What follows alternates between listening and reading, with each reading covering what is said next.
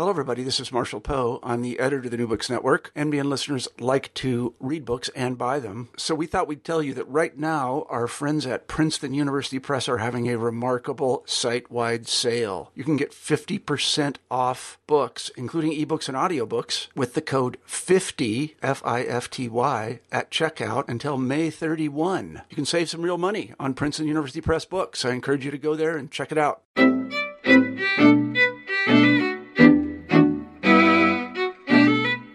Hello, everybody, and welcome back to New Books in Jewish Studies. I'm Jason Shulman. We've got a great show for you today. My guest is Mark Shapiro, who teaches at the University of Scranton. Here to talk about his new book, Changing the Immutable, How Orthodox Judaism Rewrites Its History, published in 2015 by the Littman Library of Jewish Civilization. Mark, welcome to New Books in Jewish Studies. Thank you for having me. We're glad to have you. So, Mark, who are we talking about when we talk about the Orthodox or adherents of Orthodox Judaism? Well, I would say we're dealing with people who are committed to halachic observance in their lives. We use the term Orthodox really for about the last 150 years with the rise of denominations. So you have Orthodox and you have other groups. And it really is an Ashkenazic-centered phenomenon, because in the Sephardic world, you don't really have groups that are self-identifying as Orthodox or other types of denominations. But as I said, today it's a shorthand for all sorts of people who are committed to the halachic system and follow the rulings of significant rabbis on all sorts of matters. And there's an idea among the Orthodox that their version of Judaism is immutable, right? Unchanged. That's an ideological position as much as a historical one, right? Yeah, I mean, obviously the Orthodox know that there have been changes here and there, but they do believe that the fundamental aspects of Jewish law and tradition have remained constant, and just certain manifestations which are always latent and present in the original revelation or teachings of the rabbis, there are some changes there in accordance with different circumstances, but nothing fundamental changes. So what is Orthodox history? You say that there's a tension between historical truth and the desire of religious communities to pass on their religious message. I refer to what I discuss in the book as Orthodox history because it's not a history like we think of in the academy. It's not.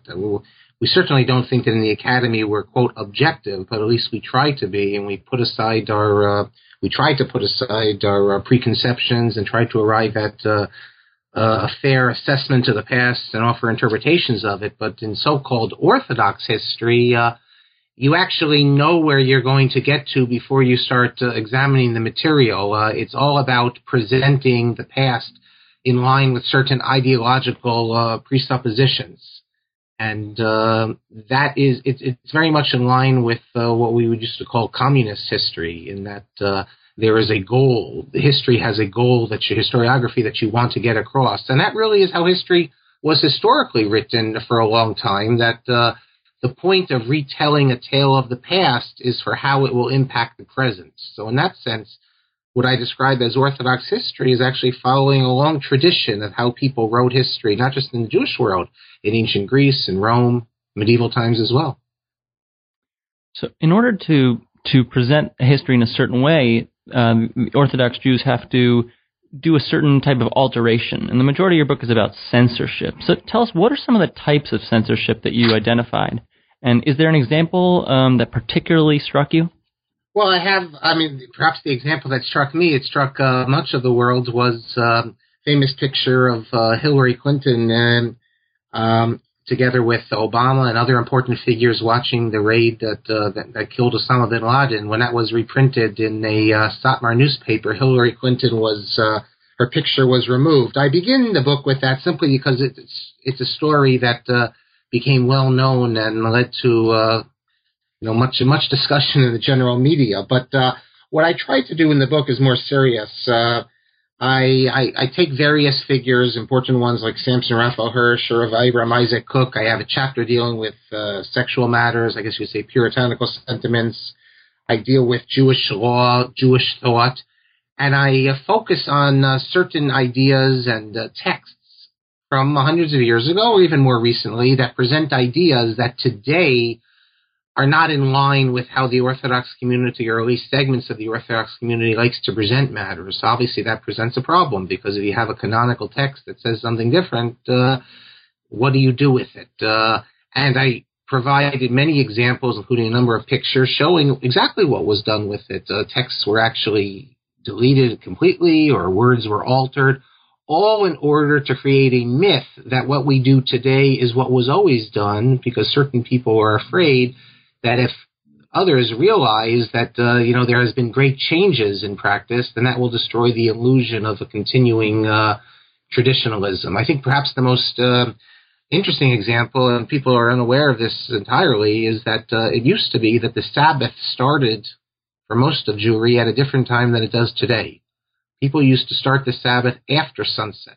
That was in accordance with a medieval view of the famous Rabbeinu Tam. And until World War I, that was quite common. It's become totally wiped out today. People don't even realize this. And it is also an enormous change, because the Sabbath comes every week, and it's very important. The idea that Jews changed the time when they started celebrating the Sabbath really, I think, would trouble many people who believe in the notion of tradition, Masorah, as they call it. And I discussed an example of where a work of the famous Rabbi Moses Sofer, the Chatam Sofer of Bratislava, Pressburg, in which he discusses this matter when this was reprinted in Brooklyn in the early 1950s. None other than the great Rabbi Moses Sofer was censored. And if Moses Sofer, who was really the most important, quote, Orthodox figure of the last 200 years, if he could be censored, then it shouldn't surprise us that standard texts from Rashi and all sorts, Maimonides and all sorts of great figures have also been censored, all in order to make the past in line with the present. Mm-hmm. So you have present day, sort of guardians of the faith altering older sacred texts. What justification is given for doing this? Well, we don't really have any justifications per se, because they never see the need to discuss this. We do have an essay by the late Rabbi Shimon Schwab. He was the head of the Washington Heights Orthodox community, in which he wrote in opposition to the idea of history as we understand it. And he said that we don't need history. We don't need to know about the disputes of the past. What we need from the past is inspiration.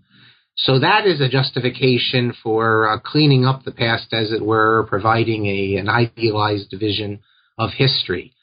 It's not that far, however, from what I also focus on in the book, which is actually alteration of text, which Schwab does not refer to and does not mention.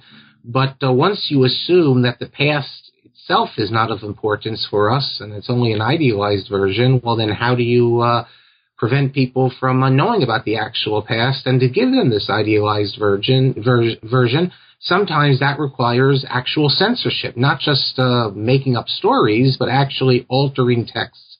So I think what we see today and what I document in the book is probably just further along the continuum that Rabbi Schwab was speaking about. In fact, in another essay, Rabbi Schwab, in discussing the difference between how the Talmudic rabbis date the past, the Persian period, they have it much shorter period than what secular history tells us.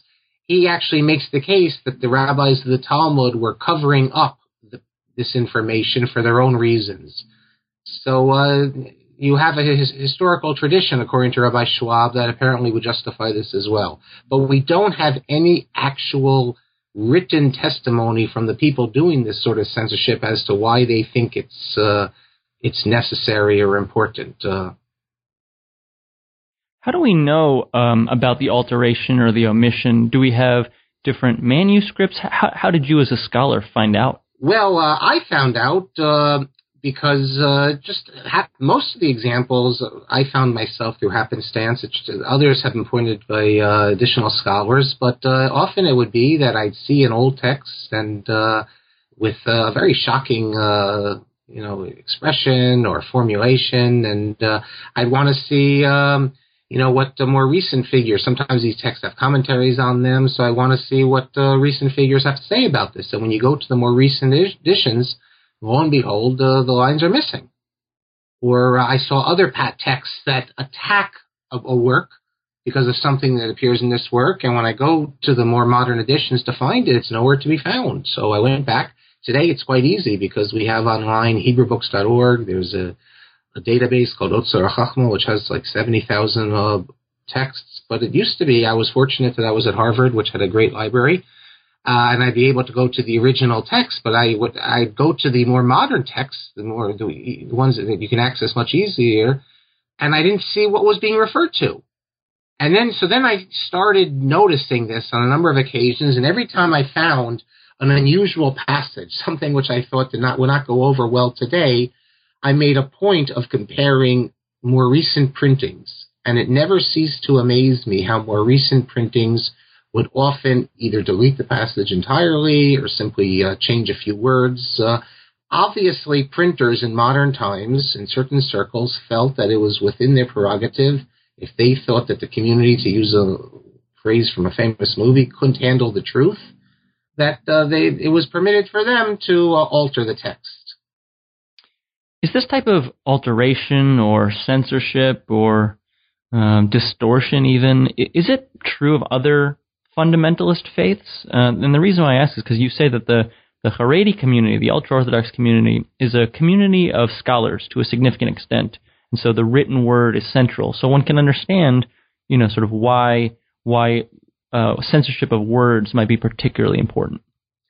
Yeah, it's a very good question. And when I first started researching, I was certain that this would exist in other communities as well. And I've asked around scholars of Christianity and of Islam in particular, and none of them were aware of this. I find it hard to believe that this is a phenomenon unique in religious circles to traditional Judaism, but I have not been able to find any other examples of such a phenomenon that exists in other religious groupings. I'm waiting for someone to point it out to me because, as I said, I find it hard to believe that this is just a phenomenon in the traditionalist Orthodox world. Is this a uniquely modern phenomenon? When did Jewish sort of censorship begin? And does technology help censors? Technology is very important. It is not completely unique to modern times. I give examples where I think it's apparent that even in the Talmudic period, later texts, for example, there's an example I have where a woman is cited as the originator of a rabbinic teaching in one source, and in a different source, it's attributed to someone else. And the case has been made that here's an example of censoring out women, because when the passage was later recorded, you didn't want to have a woman as the originator of this passage. And we have other examples of where passages were suppressed. But when you get to in earlier periods, when you get to the more modern period, it becomes really quite standard. And technology is of vital importance because many books are reprinted. They're reprinted cheaply today, either photo offset or resetting the type. And especially when you reset the type, it gives you a great leeway to delete passages that you don't like, and no one will be the wiser. With the photo offset, you have to white it out, you have to rearrange the pages. That's much more complicated, although I provide examples of that as well. But today, when you buy a work that's been newly typeset, the reader has no way of knowing if anything has been removed or, if that's the actual text. And with the figure of Rav Kook, for instance, his approbations, his haskamot, are routinely omitted from newly typeset works. So technology has, as you rightly suggest, has made it much easier to do this. You mentioned that justifications are not given, but can you get into the mind of some of these, Orthodox and ultra-Orthodox censors? What are the calculations that they're performing? It seems like they're thinking about their own communities, the wider Jewish world and the non-Jewish world, and sort of how their texts might play in those three realms. Yeah, when I say justifications aren't given, what I mean is that when someone reprints a work, he doesn't say at the beginning, I've left out certain passages. Occasionally, actually, you will find this, but that's not the general rule, and explain that. So you have to extrapolate. But the reasons are obvious, that when they'll reprint a work and it'll have a passage from Rav Kook in it, who today is no longer regarded as an acceptable figure in certain right-wing circles. So it'll be removed. You have a passage that shows that the author thought very highly of Zionism or of a secular Hebrew writer. All these deletions are of a sort that in today's day and age, people would read this and it would lessen their opinion, or at least this is what the censors believe. It would lessen their opinion of the author.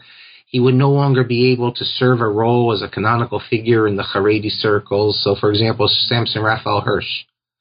If he criticizes Maimonides, that's not acceptable in those circles, so that needs to be deleted. If Rabbi David C. Hoffman discusses how in Hirsch's community, in Hirsch's own high school, in elementary school, the boys did not wear head coverings, kippot, for the secular subjects, that's not the sort of thing that people want to be known in today's world, because it implies that there's, just because you don't cover your hair doesn't mean that you're not observant. So it needs to be removed. I have a chapter dealing with sexual matters, puritanical matters, in which we see, incidentally, that we're more puritanical today than people were in the past. And obviously, these passages have been deleted because the censors think it would shock the sensibilities of their readers. So they're operating in a context of where there's a certain realm of acceptability of discourse, and anything which breaks from that has to be suppressed. It's quite a fascinating phenomenon. But in the book, I don't just try to list them. I try to explain, the motivations and try to put it in the context of intellectual history.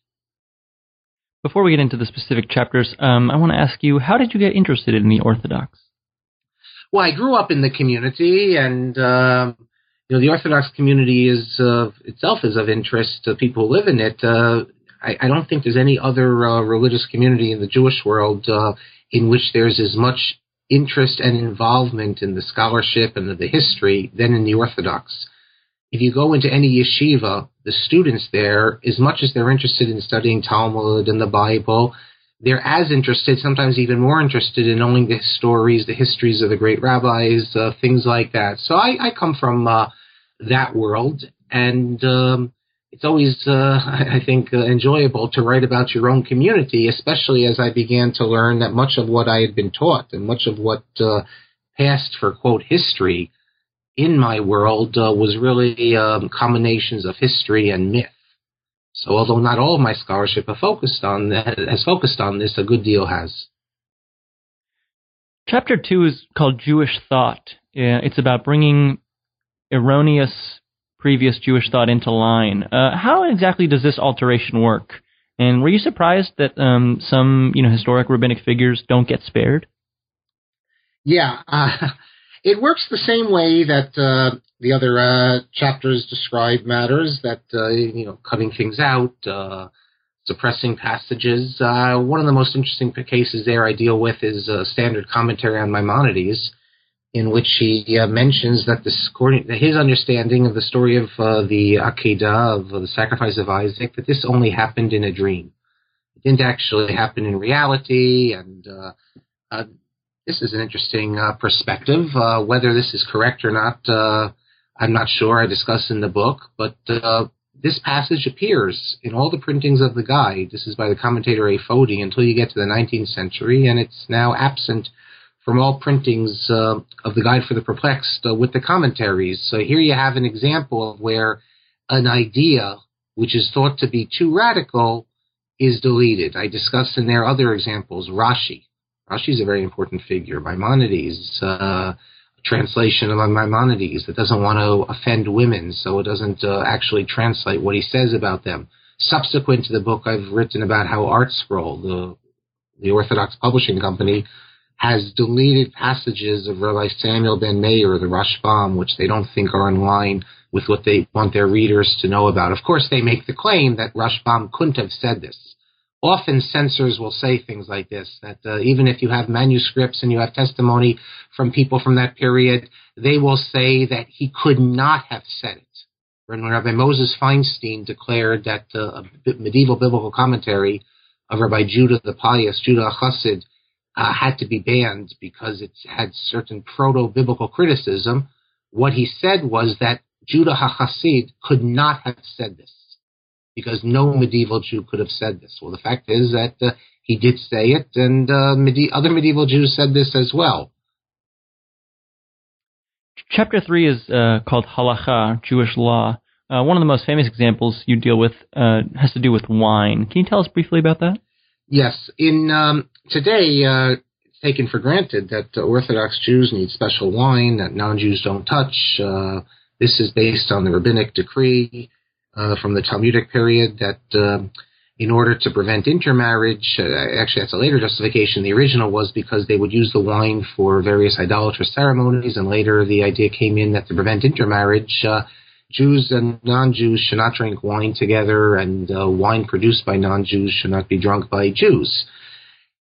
However, there's a whole history of Jews ignoring this prohibition. Now, water was not usually safe to drink in many parts of Europe, and we know, for instance, that in Italy, this wine was consumed, in Moravia was consumed, and Rabbi Moses Isserles, who for Ashkenazic Jewry for the last 500 years is the most important of all halachic figures, because he's the author of the Ashkenazic Shulchan Aruch. He wrote the addendums, the glosses to Rav Joseph Caro's Shulchan Aruch. And in a responsum, Moses Isserles, although he is not at all happy with the fact that the Jews of Moravia, just in general, the typical Jew in Moravia is drinking non-Jewish wine, he bends over backwards to find a justification for it.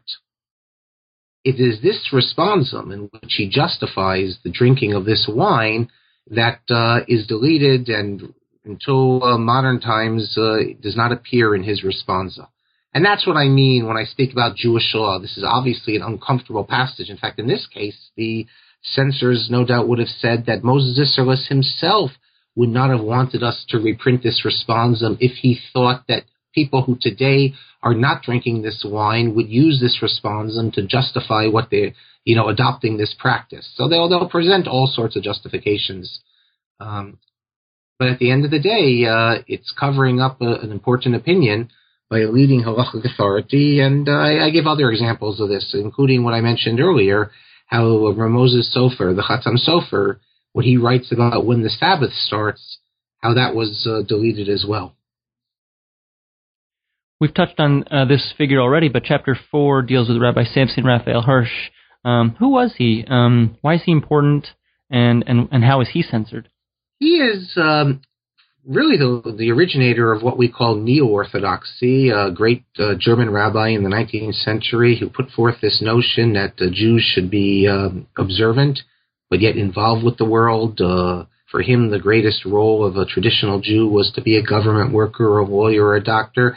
He basically made the case that Jews don't need to live in a ghetto and that Jews need to be involved in Western society at the same time as they are pious. This doesn't sound like the sort of figure for whom the people today we call the Haredim or the right wing would find attractive, because their whole notion of how to be a traditional Jew is to separate yourself from the wider world. However, Hirsch had two other notions. One was that he absolutely forbid any organizational involvement with the non-Orthodox. So here's an example of someone who culturally was very open, but religiously had certain elements of extremism.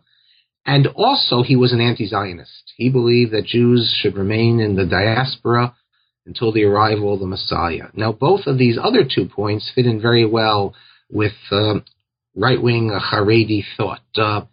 And Hirsch actually has been made an important figure in the Haredi world. He's one of their canon. He's in their canon of great Torah figures. The problem, however, is what to do with Samson Raphael Hirsch, with his expressions of support for secular studies, his love of secular literature, for his general ideas that a Jew is supposed to not be in a ghetto. He wrote that the ghetto is something that we were put in against our will. How then to make Samson Raphael Hirsch work in today's Haredi world? He also criticized Maimonides very sharply, and that's not acceptable today. And therefore, what you have today in the Haredi world is Samson Raphael Hirsch updated and corrected. When they reprint his writings, they delete anything which is problematic from their perspective. And that's why it doesn't just speak to Hirsch as an individual. It speaks to the changes in the Haredi world and how they relate to German Orthodoxy and the ideals of German Orthodoxy. the following chapter deals with another rabbinic figure, Rabbi Abraham Isaac Cook. What's going on in that chapter? This is even more interesting because you have censorship not just from the opponents of Rabbi Cook, but also by his supporters for the exact opposite reasons. So Rav Kook in his lifetime was a very controversial figure, although he was widely accepted in the rabbinic world. He had opponents in the more extremist Hungarian communities, but he was generally accepted in the more mainstream world. However, in the last 30, 40 years or so, with the rise of religious Zionism, and particularly after the 1967 war and Rav Kook becoming a central figure for them, there has been a movement to completely remove him from the canon of great rabbis. Part of the way you do this is removing his approbations. So for the people who want to remove him, they remove his approbations when they reprint works. An approbation is something that when people would write rabbinic texts, they would want a great rabbi to testify that he knows this author and that his works are valuable. This is found in all sorts of rabbinic writings. Rav Kook, for the Haredi world, as he's become persona non grata, there's a complete rewriting of history of his place in that world and of removal of his writings and of his responsa that appear in the writings of other rabbinic sages of that community. At the same time, you find censorship of Rav Kook from his followers in the religious Zionist world. Rav Kook's writings, his unpublished writings, were suppressed for a long time, and even today, although many of them have gotten out, certain groups refuse to print them, and they don't want people to know about them. Although these are the supporters of Rav Kook, they make the claim that because Rav Kook is so controversial today, our job is to try to mainstream him. And we can't mainstream him and fight against the forces that are trying to delegitimize him by releasing all of his writings, because his writings contain very provocative theological musings, and therefore they view themselves not as destroying Rav Kook as the other side, but as protecting Rav Kook, and they protect him precisely by censoring what he writes, because as they put it, and they justify this explicitly, they've written about this, the generation is not yet ripe. The generation is not yet able to digest the brilliance of Rav Kook, and therefore his insights need to be kept under wraps. So you have censorship of Rav Kook both by his opponents and by his followers for the exact opposite reason. Now, Rav Kook, as the most important religious Zionist thinker, and enormous importance in the religious Zionist Orthodox world, this is of great importance. You have people whose lives literally revolve around Rav Kook and his philosophy. So the fact that there's a dispute taking place in those very communities about how much of Rav Kook should be released to the general public is, I think, of great interest and deserving of a chapter. All right. Chapter 6, as you mentioned, deals with sexual matters, and then Chapter 7 deals with other censored items. I want to ask you about the Hasidim. What's going on in that section in Chapter 7? Well, you have all sorts of stories, Hasidic tales, and things of that nature, which today, people would find them problematic, and therefore they're censored. For example, we have Hasidic texts which are quite antinomian. At the beginning of the Hasidic movement, you had, rabbis who would express themselves that, the law doesn't always need to be followed. And that wouldn't work today. I discuss an example there of a great Hasidic Rebbe, the Belzer Rebbe, who when he left Budapest in 1944, he had his brother give an address in which he said that you don't need to worry, the Rebbe's not leaving you because he's afraid of what's happening. He just wants to go to the land of Israel. This is the sort of passage that after the war, you wouldn't want to reprint because, first of all, it shows the Belzer Rebbe making a terrible mistake, and also because the people who were listening to this sermon were the ones who had to deal with the Nazis not long after that. You have other examples of where passages that, as I said, reflect a sentiment of Hasidism or even of opposition to the Hasidim. Today, the Orthodox world does not have any of this old opposition to the Hasidic movement that existed in the earlier years. So if you have a text that is very critical of the Hasidic movement, that's not the sort of thing that the leaders of Orthodoxy today want to remind people of. So these are the sorts of things I discuss in that chapter. So after surveying all these types of censorship, distortion, alteration, we're sort of left with the question, doesn't Judaism demand truth? Isn't it a truth? Isn't it a value that Judaism holds high? How do we get around this? Yes, and the Talmud mentions that in numerous times, and if you ask the typical Jewish person, they'll assume that truth is a value, and it was this chapter that I think for many people was the most troubling. I can say it was the most troubling for me, because my conclusion is that there are actually two traditions. There's one tradition that insists basically on truth, with certain exceptions. So, for example, there's a famous dispute in the Talmud. Do you tell a bride who's not beautiful that she's beautiful, or do you have to tell the truth? The school of Hillel says that you tell every bride she's beautiful, or you say about every bride she's beautiful. And the school of Shammai says you can't lie because truth is of great importance. That doesn't mean, according to him, that you'd say she's ugly, or you'd say she's a beautiful person, or you wouldn't say anything at all. And we decide the law in accordance with the house of Hillel, Beit Hillel. And that's how we're able to live, because if someone gives you a present that you don't like, you don't have to tell them, I don't like it, so I'm going to return it tomorrow. You can say you like it. You know, human emotions, concern for the others, trump absolute truth. So now that the door has been opened a bit, that we don't insist on truth at all times, how far open do you leave the door? As I mentioned, there is a whole school of thought that says that with these limited exceptions, notwithstanding, truth is of an important value, and you need to advocate truth. However, there's another school of thought which argues that there's more important things than truth in a whole range of areas, and they believe that the truth can be altered in order to serve one's fellow man.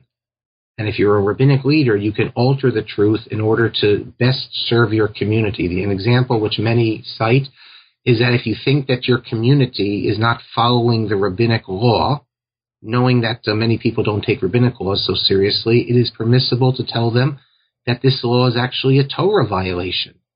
And I cite numerous examples from the Talmud and subsequent sources that show rabbis taking liberty with the truth in the name of a greater good.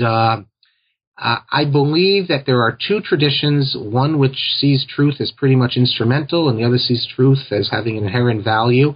And due to apologetics, which has created this idea of the absolute notions of truth, we really have not been told about this other tradition, which I try to take the veil off it. And I make the case that, according to some rabbis, truth, they understand it in accordance with Plato's idea of the noble lie, that you're allowed to lie to people for their own good. And that itself is a form of truth. That truth doesn't need to be historical or factual, but if you get them to follow God's will, then that's true as well. That's truth as well, and that is able to trump actual historical truth or factual truth. And that's my claim in the book. And scholars will either agree or they won't agree, but I do think that we have two traditions in the Talmud that, as I said, because of apologetics and of discomfort with this notion, it's been covered up. Mark, I want to thank you for being on the show today. The book is Changing the Immutable, How Orthodox Judaism Rewrites Its History, published in 2015 by the Littman Library of Jewish Civilization. The author is Mark Shapiro. Thank you for listening, and we'll see you next time. Thank you.